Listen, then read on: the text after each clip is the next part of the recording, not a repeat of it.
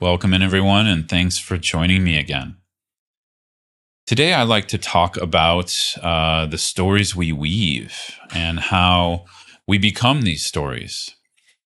I think this is another way to look at how to work with our thoughts, emotions, uh, our senses of identity um, in our bodies, in the world, in the relationships uh, we have and that are around us. And um, I hope this is a rich one for you. Uh, for me, this is a, a, really sweet topic to think of my own experience, my own thoughts, the way I frame things as a story and through story. Uh, because we can also become creative with how we live. Uh, we can also learn to become um, more compassionate, uh, more kind, uh, more loving in our relationships uh, towards ourselves and others through the stories we weave. So, um, as usual, I welcome your feedback on all of this. So, if any of this is resonating with you, please leave a comment if you're watching on uh, YouTube. And if you're listening on Spotify or iTunes, feel free to reach out to me at scotttusa.com. The way we're going to be looking at stories today is a little different than how we might normally use the word story. Normally, we use the word story to represent um, a narrative, uh, something written, something spoken, um, something that's, uh, you know, representing a historical viewpoint or maybe fantasy or something like that. Obviously, movies are also stories, um, plays, dramas, those are all stories. But here I'd like to use the word story to also represent our own internal dialogue. Uh, of course, um, spoken narratives, how we speak uh, about ourselves to ourselves, how we speak about ourselves to others, how we um, basically share in our life experience and what that is. And to me, uh, being a Buddhist practitioner, I think this is a really interesting way to also work with thoughts and emotions uh, by understanding them as story. So, our stories are how we make sense of our internal and external worlds, you know, the way we weave our thoughts, both consciously and unconsciously, um, how we talk about ourselves, how we talk about others, um, how we frame a certain situation or experience we have or, or, or memory. I think we can look at all of this as forms of story, uh, forms of narratives. So these narratives are how we often make sense of a situation uh, that happened to us, a memory, something that's going to happen in the future, or currently, if we're in a conversation with someone or we're just, you know, sitting with our own thoughts. Um, in my own experience, in my own life, this is kind of how I make sense of something. And I think a lot of us are like this. So, my whole take here is why not become aware of that? Why not use um, those narratives, those ways of how we make sense, uh, to become aware of those narratives, to become aware of how we can both shape them for for the good, for the better, and also how we can become aware of when those narr- narratives are actually harmful or destructive towards ourselves and others and and to learn how to shift them. So in my experience if i'm not becoming aware of and shifting narratives that may be harmful towards myself or others or you know enhancing or um, encouraging ones that are beneficial um, these are the narratives these are the stories that um, feed who I am in that given moment, right? So I just want to put that out there as a question for you to reflect on. Is that true for you? Um, are the narratives that spin in your mind, either unconsciously or consciously, are those feeding who you're becoming in that moment? So for me, through some kind of investigation and reflection on this, definitely it's like that for me. Um, I become more or less what I think. That's just another way to reflect and internalize what I'm talking about here.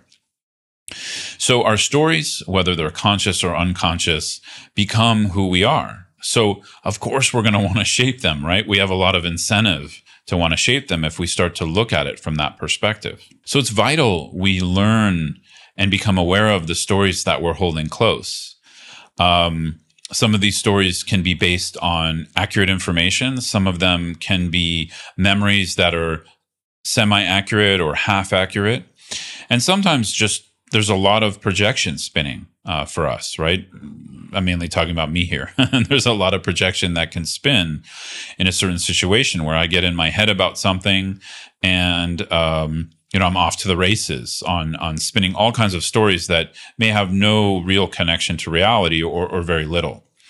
So it, it's pretty vital we start to become aware of these and start to shift uh, the narratives we're telling and to find some openness. So obviously, meditation really helps with that because in meditation we're cultivating awareness we're cultivating a sense of uh, non-judgmental watchfulness that allows us to become more aware of our narratives as well that allows us to become more aware of what thoughts are proliferating and I know this is hard because we often become those narratives. We're used to becoming those narratives. So to pull ourselves away into more of an objective uh, perception that can simply perceive a narrative without becoming it, you know that that's that is challenging. That's why we practice meditation, and that's why um, you know often we're doing that for many months years etc because our ability to work with our narratives more objectively comes out of the strength of the meditative awareness uh, we cultivate. So stories are not inherently bad or good. Stories are just stories. They're narratives.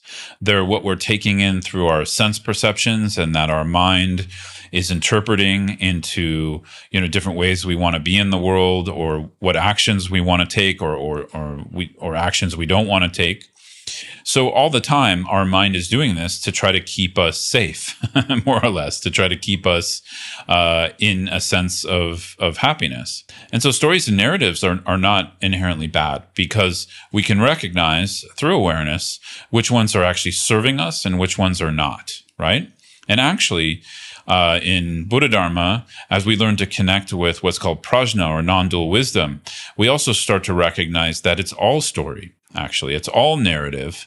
And because it's all narrative, it doesn't mean it's meaningless. It actually brings more meaning because then as we grow our meditative awareness, uh, we can start to have more efficacy, more agency over how we're interacting with those narratives. So whether it's a positive, beneficial narrative or something destructive, we learn to interact with those narratives in a more fluid way. And then obviously we can reduce over time um, the destructive narratives and how, you know, we sometimes take action based on those and do harm. So we can reduce that. And then we can increase the uh, narratives that are going to bring more well being, the narratives that come out of loving kindness, compassion, equanimity, etc. Right?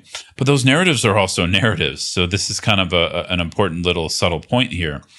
Buddhism is not saying then uh, the good is more real or the beneficial is more real, right?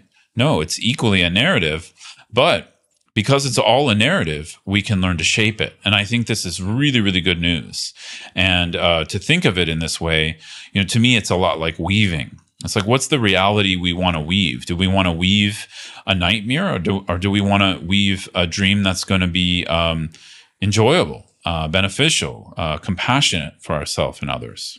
So, when our stories come from a place of love, compassion, and openness, we have a chance to heal ourselves and others. We have a chance to find more flexibility, fluidity, and of course, from the Buddhist perspective, a chance to find more liberation and freedom. So, one really helpful thing um, that I try to implement is, as I said, an awareness of my narratives uh, in my thinking mind, the stories that I'm weaving in any given moment. And, um, I try to hold those narratives lightly. So, one real benefit of meditative awareness is not becoming dissociated from our stories or rejecting our stories.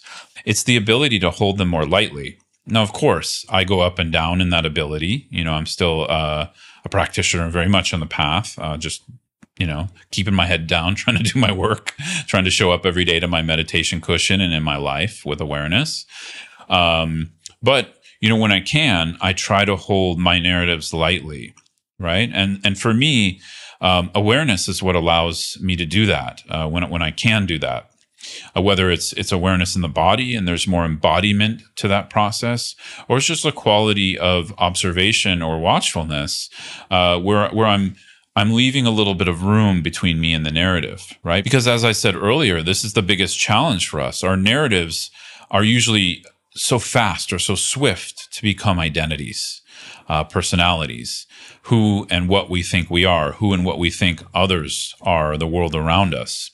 So we have to shift that. And we shift that by creating more space, right? So another way to talk about meditative awareness and the benefits of it is we're creating or we're accessing more openness and space. And that allows us to work with these narratives uh, in a different kind of way, with more ease, um, not so quick to identify with them, etc. So this is my aspiration to weave more narratives, weave more stories based on love, compassion, and wisdom. And it's what I uh, will recommend here. You know, using our meditation practice, using any parts of our healing work, um, whatever that is, to understand our narratives, of course, understand where they come from. But what's more important is that we develop uh, some space with them, right? Where we can have more agency, more choice in how we want to interact. And therefore, that can start to affect um, our conduct, our actions in the world, engaging in more loving, compassionate, and wise conduct with ourselves and others. So be well, everyone. Um, as I said earlier, uh, if, if, you benefited from this, uh, please feel free to reach out. Let me know what you think uh, about this approach to working with our life, our thinking mind, our stories, etc. If you're watching on YouTube, feel free to leave a comment below. If you're listening on Spotify or iTunes, feel free to reach out to me at scotttusa.com. Uh, send me a message. Thanks so much, everyone. Wishing you well.